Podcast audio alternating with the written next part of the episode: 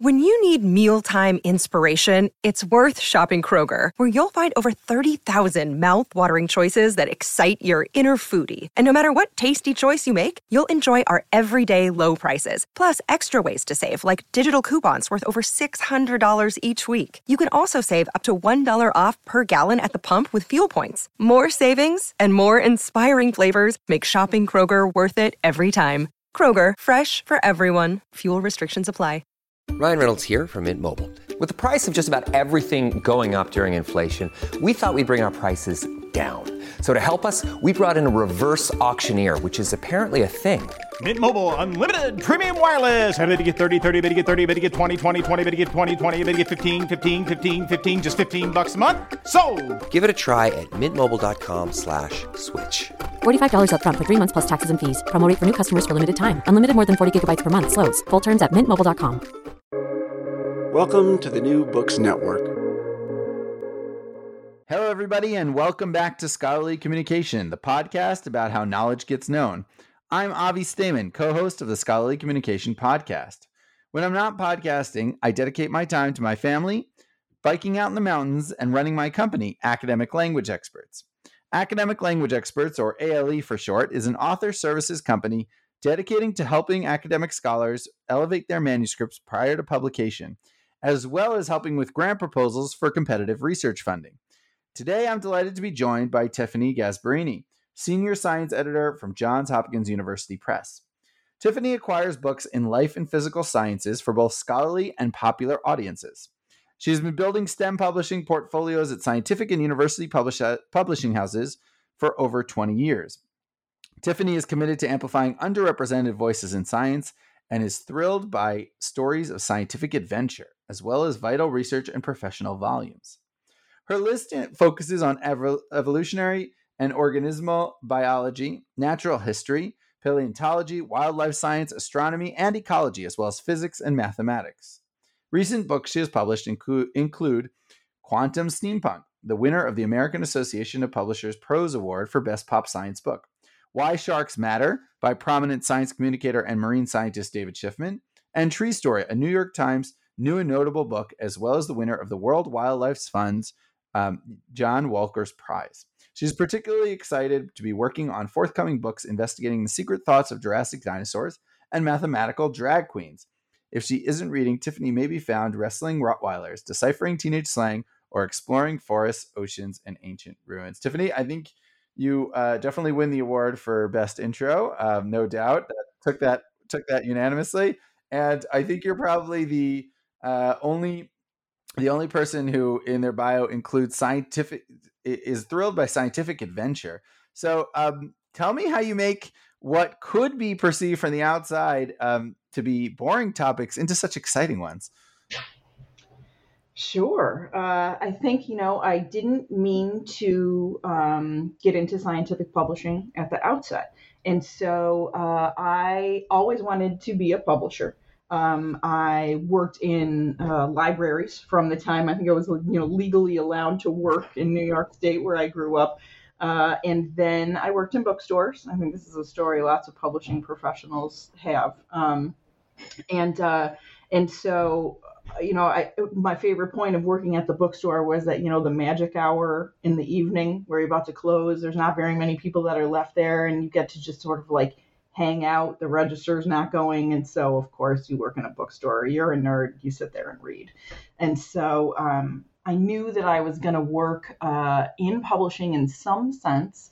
Uh, but I didn't I didn't know how I was going to do it. So we we had this book uh, that was something like you know 101 jobs for English majors or something, right? And I was obviously I was a, a, comparative literature major, um, and acquisitions editor. My position is in the A's, so that was in the, in the very beginning. And so I looked at that and I thought, oh yeah, that was it. It was it was it was sort of like one quick glance and I was hooked and you know and I said, "Oh, I'm somebody who gets to dream up book ideas and like sit and read manuscripts for a living and decide what gets published. Yeah, that's for me." Um, but you know, I had no idea how I was going to get there. Um, so, so what ended up happening is it turns out it's really difficult to break into publishing when you don't have connections, right? I was at Mount Holyoke. I'm in the Boston area, um, and and I didn't know people in publishing here or really anywhere. And so I, you know, was sending out letters of inquiry, et cetera. And I finally got a bite from someone in uh, at Butterworth Heinemann, right, which was then an independent company that had been bought by Elsevier a scientific publisher. And uh, in fact, it was a sales secretary job. Um, and I, I managed to get that position and figured I'll just figure it out from here. I'll, I'll make it, I'll get this job to become an editorial job somehow, come hell or high water. And so it was a mistake kind of that I moved into scientific publishing. I thought I would publish feminist literary criticism or, you know, like, um, I don't know, mo- you know, postmodernist poetry or something like that. And so uh, instead, I fell into this situation where I became ensconced in the world of science.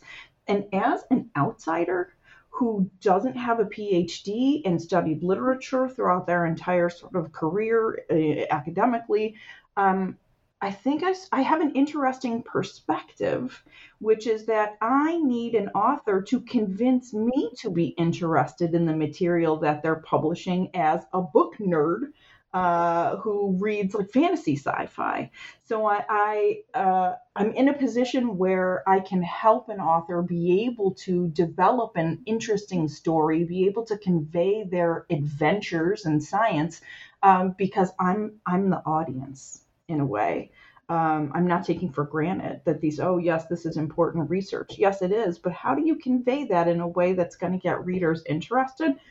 I'm one of those readers. And so I think it, it puts me it puts me in a distinct advantage uh, in in some ways as an editor, uh, and hopefully as someone who provides guidance to my authors. I love it. I, I'm I'm sensing a theme already quickly, which is that you seem to take situations which others may perceive as disadvantages, um, not knowing anyone in the industry or um, not having the background in in scientific publishing, and and kind of flipping them on their heads and saying, well, what can I make out of this, and and and and and really kind of turn into a blessing. And and the truth is, it's a really interesting kind of way that you present. Um, the acquisitions editor as a reader, you know, I think I've thought around that idea many times. I've never heard it um, described so kind of succinctly and, and clearly, which is that you know specifically because you don't have a phd it allows you to enter into this kind of um, how do we say you know kind of lay reading layperson reading of the text and say well does this keep me up at night or does it put me to sleep? Right? And like do i want to do i want to flip the next to the next page? Um, and i think that's something which you know especially when we're in the research kind of frame of mind is easy to be forgotten, right? It's like, well, this is is this important research or not? Is generally the question that we're trained to think about, especially scientists. And then to move from there to, well, who cares um, whether or not this is interesting or not is a question that you know maybe scientists aren't as used to answering. Yeah, absolutely. And I mean, it's important on the other side of things for me to be able to look from that perspective in this big picture way and look at emerging research, right? Because obviously, you know, that's at the heart of the work that you're doing as a scientific publisher is to look at what is really um, interesting and impactful research that's happening. So, again, coming at it from an outside perspective, um, I'm able to I guess, identify emerging trends and areas of science that maybe aren't as sort of obvious in terms of the research that's being done and look at them and think this is something that really deserves to be more widely disseminated. Got it. So tell tell us a little bit about kind of um, you know your role as a senior editor. You're now a senior editor um, at at Hopkins. Um, so maybe just tell us a little bit about kind of what that role entails um, you know, and and uh, it'd be interesting to hear in general kind of what that role entails, maybe for anyone, but specifically, also, I'm curious to hear a little bit about your specific um, niche, which is science publishing. Which, um, correct me if I'm wrong, but I understand is not the not the typical in general university publishing, and also probably not the you know not the standard um, in at your own press either. So I think university presses do have uh, science uh, portfolios. Um, but I think you're right in that they don't tend to be the more high profile portfolios at a lot of publishing houses where there's a focus on scholarly humanities um, unless you are an MIT or a Johns Hopkins, uh, where I think it's perfectly appropriate and only makes sense to have a really robust scientific publishing program. But it is not the same as working for, uh, you know, a big global STEM powerhouse, a corporate publisher, like I did for the first I don't know, long time of my career, 15 years or something, um, where that is all they do. So, uh, so it's interesting from that perspective to see sort of this is the first time I ever worked alongside humanities editors in my position at Johns Hopkins, and it's interesting to see how the work that I do as an acquisitions editor differs from humanities work. Um, I think it's interesting in that scientists um, are not trained um, to to write in a way either for a broad audience or really for what I would call a long form or a narrative. Right? Scientists are trained to write to publish in journals, particularly. Um, and that's different uh, in a lot of ways. They're not encouraged to publish books, and in fact, sometimes the attitudes around um, publishing books uh, are um, I'm trying to think of a way that I can say this, uh, are repressive. Not only unenthusiastic, but but repressive, right? Because what happens is um, publishing your research in journals uh, with high impact factors um, beget citations, right? And then that begets more visibility for the science that a particular researcher is doing, and then that begets grant money, right? Which is uh, necessary and desirable for the universities that the researchers work for or their institutions even if not um, you know affiliated with a university. Books don't have an impact factor um, traditionally, right? They haven't had sort of a formal process of measuring citations um, that's foundational to journals. And so it's harder to measure what's the impact, right? It's not necessarily you take a book and you know this is going to make grant money for the university. Um, I think it's getting better because the introduction of the introduction of altmetrics um, is is something that's sort of beginning to encourage a more holistic and, and maybe even philosophical view about what constitutes impact. So things are changing, but I still um, I've never had this thing in my life that apparently is called a mythical slush pile, right? I mean, I that's that's not a thing that many scientific publishers I think have. I don't get many projects as they say over the transom, ones that just come to me sort of unsolicited.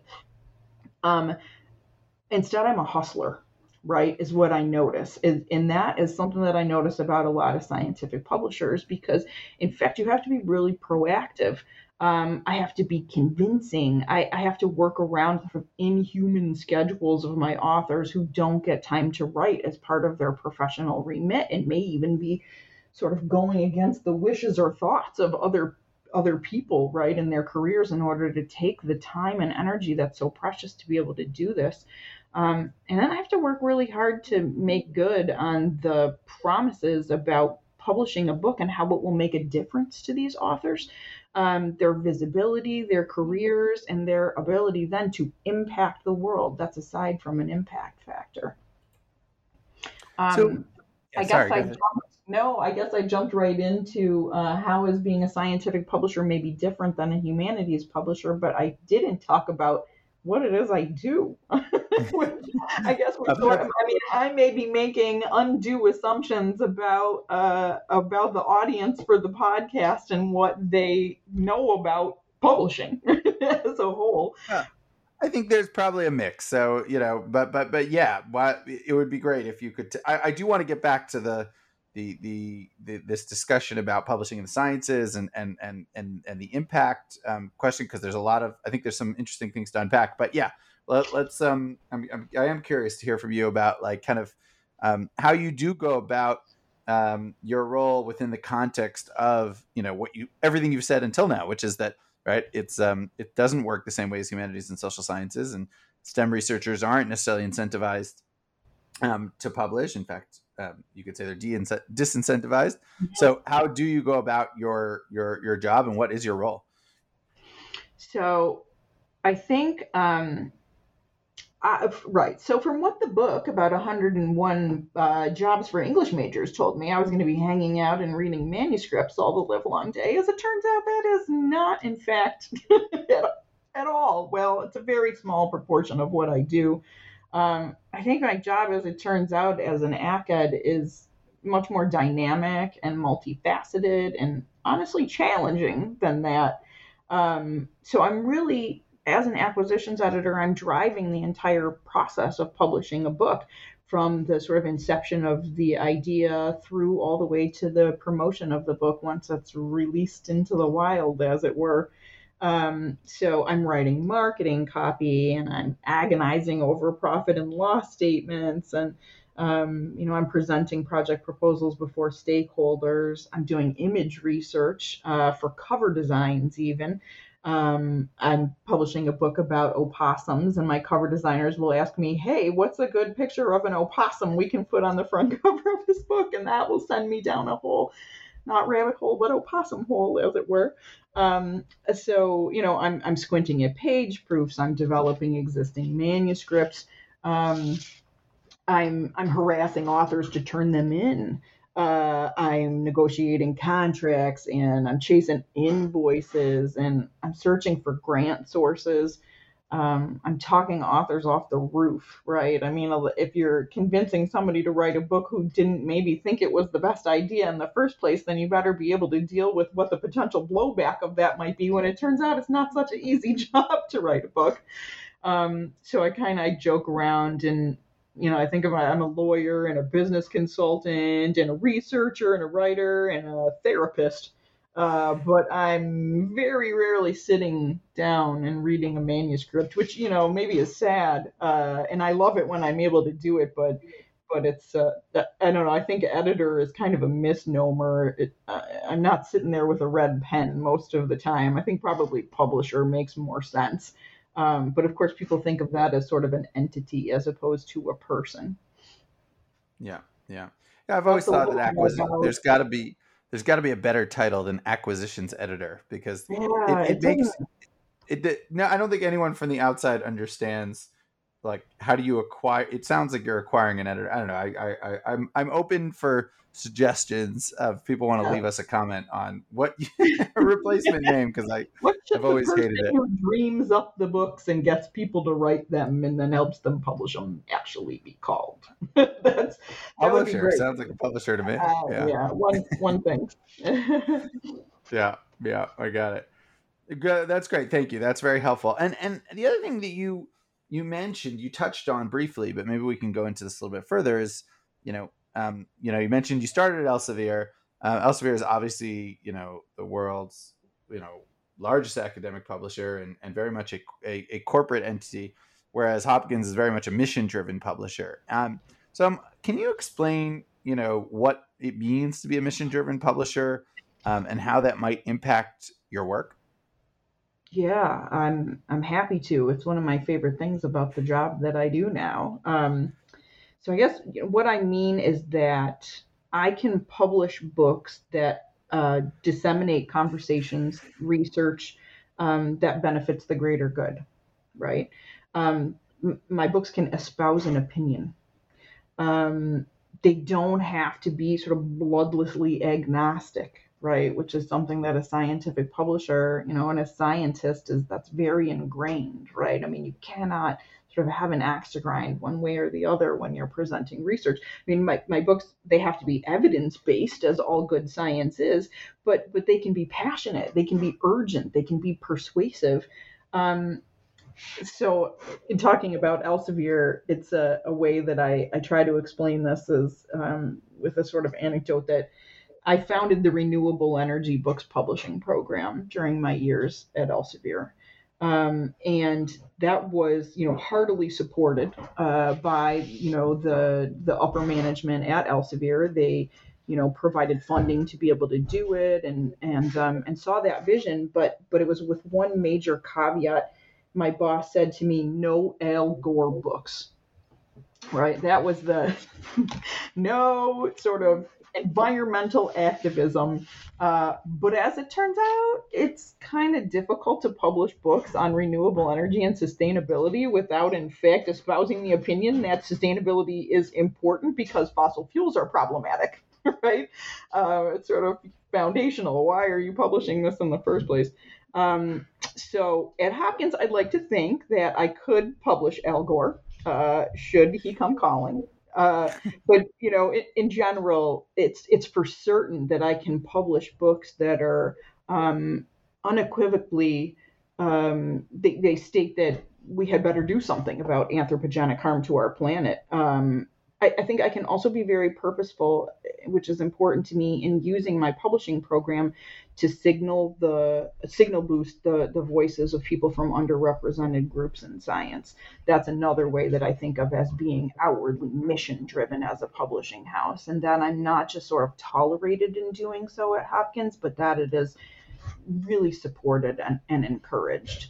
So those kinds of things um, weren't necessarily available to me in terms of the way that I built my publishing program um, when I worked for a big STEM house, but that are in fact um, important, right? That are central to the to the goals of Hopkins.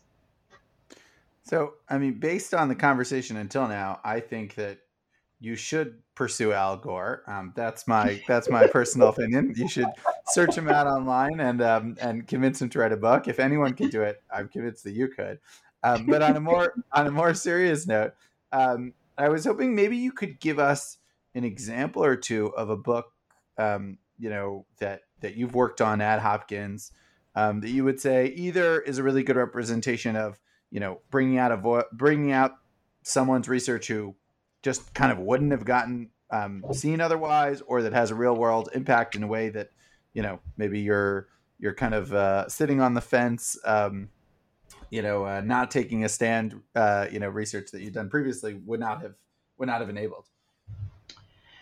Yeah, I mean, I think as an acquisitions editor, I think a lot about um, how do my books really uh, impact the world as a whole. And I know my authors think about it, right?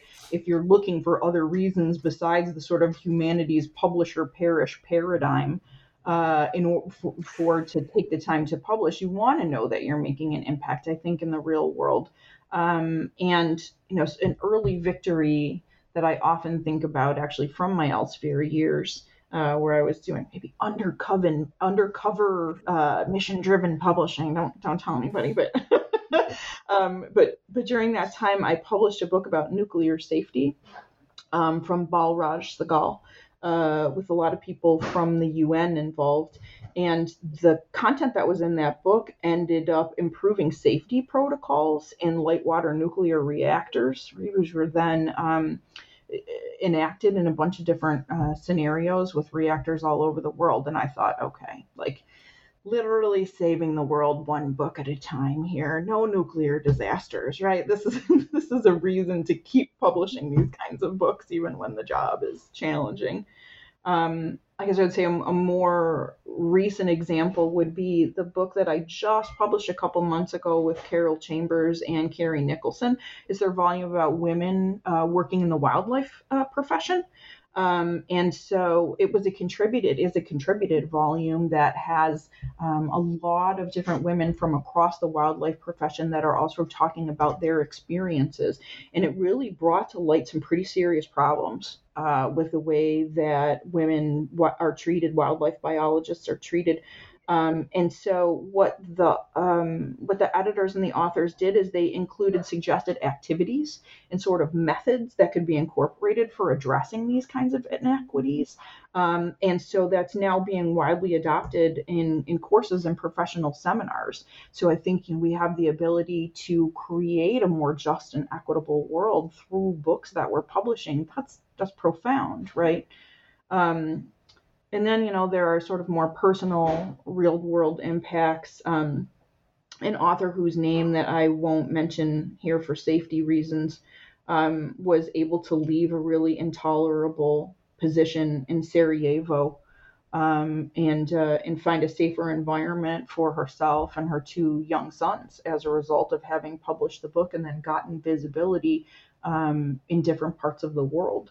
Um, and so things like that are really important to me. Um, one that I didn't plan sort of like, I, to talk about. Um, I hope I'm able to do so in a in a fairly articulate fashion because it's just happened. Is that my author Justin Schmidt, who is the the author of um, Sting of the Wild, right? They call him the King of Sting, and he uh, has done research on stinging insects, right? And as a result, he's been stung by like 500 different species of stinging insects throughout his career, uh, and uh, and he's doing it. Um, you know, his research is applicable in terms of coming up with things like um, alternatives to opiates, oh, to opioids, um, for for pain management, right? Looking at the venom and the stings and what happens in the body. Um, and so it's got these really profound sort of real life potential scientific impacts. Um, but he passed away uh, um, just this last weekend, um, a week ago, you know, just Saturday. Um, and and he used to share with me his fan mail, right? Some of the most sort of to him important fan mail that he got.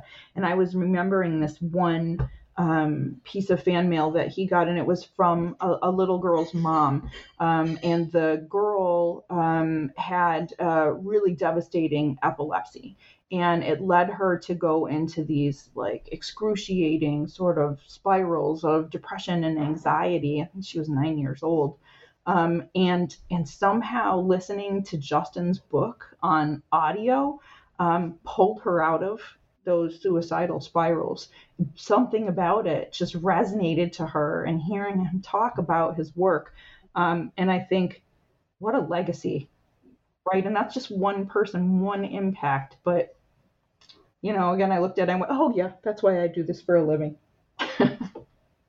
yeah. Wow. That's amazing. It's really amazing. I think to be able to, to, to get to a point where, where, you can look at research in such a humanizing way is is so powerful and so important and i think it's you know your the way you present it is is, is in, in many ways so different from how we kind of generally approach research um, but also such a breath of fresh air in the sense of you know well why why right? Like why why don't we tell the stories behind the science or the, the scientists behind what's going on? Because these people are, you know, they are generally in science despite being able to get better, you know, in quotes, better, more well paid positions in other places, being able to take their talents and work for a pharmaceutical company or work for a you know a, a, a, you know a startup. And there's nothing wrong there's nothing necessarily to say wrong with those things. It's just yeah. you know they are pursuing a, a, a passion of love um, you know, and you know, I describe the way I describe it in my business when when people are sending us their work for for editing or for translation is that you know they're they're dropping their baby um, off at us, and um, yep. they expect to uh, they expect to have get it back well well changed and and, and taken care of, mm. um, and it's so you know the hearing you speak about it the way you do makes me think like well why why isn't this the tenor of why isn't this more the tenor of conversation and and this this is actually a good way to kind of i think branch to the next topic which anyone who listens to me too often and i hope that you don't because um, i'm sure i bore you but um, knows that i i you know i had a very big wake up call over the course of the pandemic um, about the fact that the scientific method is not necessarily um, something that everyone uh, yeah. appreciates or um, as as internalized um, and so i guess i wonder do you see you know humanization of science and and and and really telling the story behind the people and and and and also their science as a way to kind of reach beyond the ivory tower and maybe reach some of the folks that um, wouldn't have been able to access it otherwise? Yeah absolutely. I mean it's a big part of that mission isn't it? Right when we're talking about disseminating information there's a piece where I think every scientist, in some sense, right, you get caught up in in sort of speaking to other researchers, and that's what journals publishing does, right? Is it takes the the steps that you make forward in terms of the science and then it you know as the the scientific world becomes more global and collaborative you're getting that research out there in the hopes that it then impacts the next step and maybe somebody else's research findings right so so that's a significant piece and maybe the primary piece of what scientists are thinking about pursuing. But then there's this piece about you know what what I'll call for lack of a better term you know real world impacts. And and what I think that really means is is a kind of scientific evangelism in a way. Um, and so that's preaching beyond the choir of other scientists. But but in order to do that um, you have to be able to draw people in right who are not already invested in in in the work that you're doing in that same way and perhaps not even familiar let alone invested. Um, with relation to oh the pandemic and the, the piece about the reputation of science um, that that we've been looking at i mean we we've seen the rise of dangerous anti-science sentiment just sort of exploding over the last few years. And that's you know just the anti-vaxxers but then climate change denial. So it's often politically motivated in the service of autocrats and ill-intentioned corporate players i would say. And so how do you fight against that right? And and you don't fight against that just by talking to other researchers right you have to Yeah. fight against that by by broadcasting. Um, in a in a way to do that is this piece. You know, you mentioned humanizing science, right? And I feel like as a scientific publisher, what I can do is is try to connect what scientists are doing with daily lives, right, of, of a broad swath of people, so that you know we can see the relevance and the importance. Um, these aren't just geeks in lab coats, you know, that they're they're us, and and they're to be respected, and they're they're important, right, to to good quality of life, and and to you know, I mean, not to be melodramatic about it, but to, to our future, right? Um, and so, so if you know that that's what you need to do, right, in order for the ripples in the pond to grow larger, in order for things to Im- have a broader impact in the world writ large, um, I think this piece that I try to do with um, narrative science it ends up being a big part of that. Um, and so, so I have these books like The Sting of the Wild, like Tree Story that was mentioned in the beginning of the podcast, um, that are about contextualizing science through story, right? We know that humans learn through stories. We know that narration draws us in, right? Um, and so I feel like having a narrative backbone to a scientific story um, and whether and and maybe having it in an envelope of you know what I was calling scientific adventure, right? Going out in the field and what happens when you're searching for the world's oldest tree or you know um, the elusive jaguar that's returning to the American Southwest, right? I mean, there's those very compelling pieces about what scientists are out there doing. Um, and, and then, you know, if you draw people in that way, you can talk about the science itself in a way that that resonates and and keeps people who might not otherwise be interested interested. Um, I think that you can you can open people's minds that way, and having that as a narrative that's a counter narrative to this anti-science sentiment, I think is maybe the best thing that I can do as a scientific publisher in terms of helping to fight against it.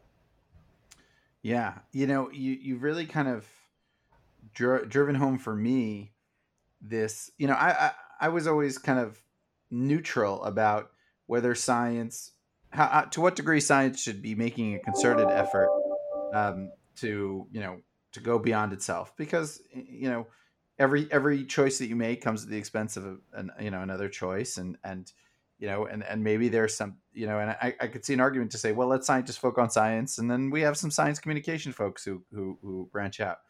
But I, what I think I've learned from what you've presented today is that it's not in the sciences. It's much worse than that. It's not just that, um, you know, like we're not actively going out and communicating the science as a whole. It's that we are disincentivizing um, that story from being told to academics, and I and I think and correct me if I'm wrong, my guess is that most researchers who go into their fields go in because they really want to make a difference, not just on the five people are going to read their article, but also well beyond, right? And then we kind of get sucked into the here's the rules of the game. You want to get tenure, well, you need to th- get this many grants and this many articles and this many peer reviewed yeah. journals. And then it's kind of like, you know, I could see 15, 20, 25 years later waking up and being like, well, is that like, is that why anyone went into science? I can't imagine, right? Or, or very right. few. Um, so no, kind of, it, it almost feels like tapping back into that initial, you know, spark that, that, that was the reason that you went into it in the first place. And it really requires, I mean, I have so much respect for your authors because reminders, it requires such a sense of altruism and, and, and giving of their own time and selves, which really they're not rewarded for, right? I mean, at least in the very kind of simple um, material sense. Right. Um, you know, and, and, and, and I think that if there's a point to be made to whether I guess it's really to the universities and the institutions is that if you want science scientific reputation to, to get better, well, you don't even need to necessarily actively, you know, work on that. Just stop disincentivizing researchers from publishing things that, you know, and, and you know, like I can't I can't possibly and we can discuss this. I don't know if it's important or not to go down this rabbit hole, but like why can't a scientific book have an impact factor? Like to me, that's nonsense. You know, it's it's, um, but but I don't know. Maybe there are folks more intelligent than I who who have good rationale behind it. No, I mean it's certainly. I mean it, it can, and and it sort of started out with having each book um, have its own DOI, right? Like digital object identifier, which books didn't used to have. You would see those on a journal article in the in the early days. Um, when I was at Springer Verlag, I, you know, I was publishing journals, and so as well as books. Um, seeing some of the techniques and the processes and the metrics around the journals as applied to books, right? Like having a DOI so that citations are are more sort of on par with a journal article citation um, is is important. So there's this sort of structural background that needs to happen, technical stuff, and or, you know metadata availability that needs to happen in order for that to be the case. Um, but you know, I just also think it really does have to do with shifting the reputation about um, about books and science. I think. I think every scientist somewhere in them wants to be a science communicator, right? Um, and so it was interesting what you said, like, oh, you know, we sort of have the science communication branch that overlays the science in some case. And maybe part of the the mission is to draw those things together to make people understand that the communication is not anymore. It might have we might have been able to have the science be separate from the communication of the science in some way in the past but i don't think we can afford to do that anymore. And so um, you know like one of the things that hopkins will do is they sometimes do um, media training for the scientists that come on board and, and, and publish with us um, so that they can be in a situation like the one in, we're in right now, right? To go on a podcast and talk about their work they're doing and explain to people why they should care. Um, and so, you know, I, I think books need to, in science, um, be able to get respect um, in a in a sort of broader sense, right? Because other scientists respect scientists who write books, right? It's about the establishment of science that in some way has not been as supportive. Um, it's hard, you know, because it's hard as in it's frustrating because also the reputation of scientific publishers as a whole is really problematic amongst scientists themselves, right? And I know this because I worked for Elsevier, right? Which um, I've seen researchers describe as Evilsevier, right? I the this notion that a scientific publisher is um, exploitative by nature that we're doing free work we're publishing for free and you know and we even if we want to be um, you know open access we have to have these like fees that we have to pay in order to get people to see our work and it's all behind these expensive gated uh, communities where you know it's it's preventing the work that i'm doing from getting out there. We write the articles for free. The reviewers work for free and you see this all the time right? I mean reviewing journal articles is a really time consuming and heavy responsibility. Um, and and you know at, at, the big corporate stem houses you're not paid for that uh, and so there's a resentment, I think, of scientific publishers as a whole that's built up in a lot of sectors of, of the scientific community. There's even been um, uh, sort of you know protests um, against publishing with with the big journals, right? Um, from not just Elsevier, but the Springers and the Wileys, right? Um, and and what's frustrating to me is to see that in that sort of like all scientific publishing is painted with those kinds of broad strokes, which is um, just wrong, right? So um, this idea of oh, there's these billion dollar corporations that are benefiting off of the work that the scientists are doing for free. Well, it, dep- it depends where you're publishing, right? Um, even the Elseviers and the Wileys have overhead costs that are staggering, and you can't possibly imagine if you're outside that scenario, if you're not in the industry, right? But but obviously, for me personally, even more so, a publisher like Johns Hopkins, we're a nonprofit, right? My job when I started at Johns Hopkins, my interview, I met with the CFO. He probably will not be happy that I say this, but um, and and I said, what can I do? if you hire me into this position, what can I do in order to contribute to, to the press? Um, and he said, lose less money. Right? That's what he said to me. And and so all science publishing programs are not created equal and they don't all have the same kind of machine behind them too.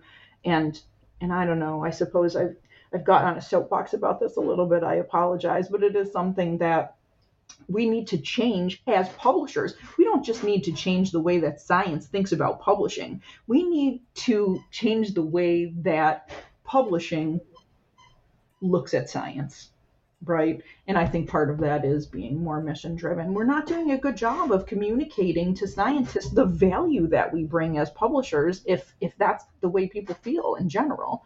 Um, I don't think there are the same kinds of um, I don't know.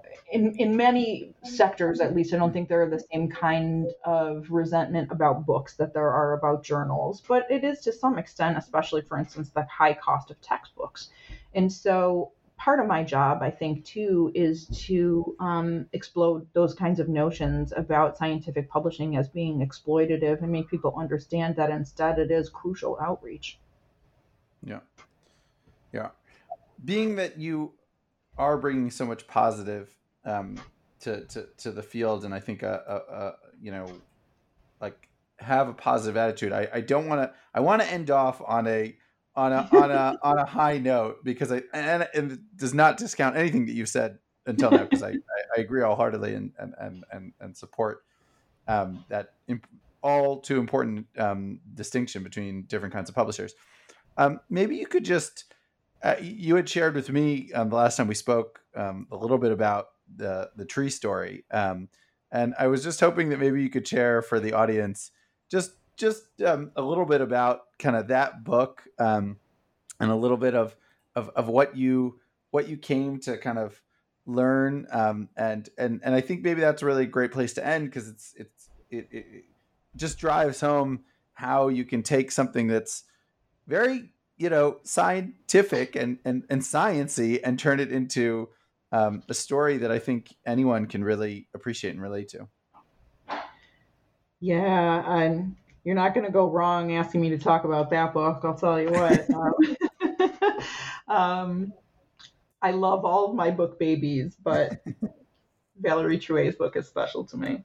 Um, so, Tree Story is an example of a book where I was spending time just looking at all kinds of research that I was interested in, um, which is arguably one of the most enjoyable parts of my job. Hey, what's going on out there in the world of science? What's cool? I think that came out of an Atlas Obscura article uh, that was about the science of dendrochronology. um, which is the science of studying tree rings. So I didn't know uh, that dendrochronology was a thing. I thought, you know, kids learn in school that if you want to know how old a tree is, you just, you know, count the rings on the tree, right? I, I thought there's an entire field of science that's dedicated to that what what is that even about and so i wanted to know and i started looking into it a little bit and i thought wait this is cool has anyone published about this? I, I haven't seen anything. So then i started looking at who is doing really uh, sort of like critical and interesting research in the area of dendrochronology. And i found valerie trouet at the uh, university of arizona tree ring lab. And i reached out to her and i said hey you want to write a book? And that's what I talk about when I say that I have to be proactive, right, in, in terms of publishing. And so, as it turns out, what I suspected was right. Dendrochronology is fascinating and it tells us so many stories about the way that humans are in the world, right? And it also tells us about paleoclimatology, which ends up being really important in terms of um, looking at what our future climate may look like, right? The past is the future in some sense. And so, what kinds of modeling can we do out of looking at paleoclimate? How do we even know what paleoclimate looked like, right? Well, one of the ways is we go back and we can look at tree rings and find that out. And then we can identify, Valerie Trouet, right? Um, dendrochronologists can identify um, what was going on in the environment hundreds or even thousands of years ago by looking at the inside of trees. Um, so there are all these really interesting breakthroughs, right, that happen not just um, in dendrochronology or even in biological and life sciences, but in terms of anthropology um, in, and uh, and archaeology. Uh, all these things are are implicated because, you know, for instance, one of the things that was discovered was um, we never knew historians knew about the rise of Genghis Khan, right? Um, we never knew what happened that Genghis Khan's influence, right, and, and, and enormous holdings, right, his his empire, what happened to it? Why did it go away, right? Well, as it turns out, um, we saw from tree rings that there was a huge drought and we know that Genghis Khan's army was significantly uh, as successful as it was because it had horses, right? Because of their horses. Well, there was this lengthy drought, which you can see in tree rings, right? The tree rings become narrower and narrower, narrower on an annual basis when there's less and less moisture.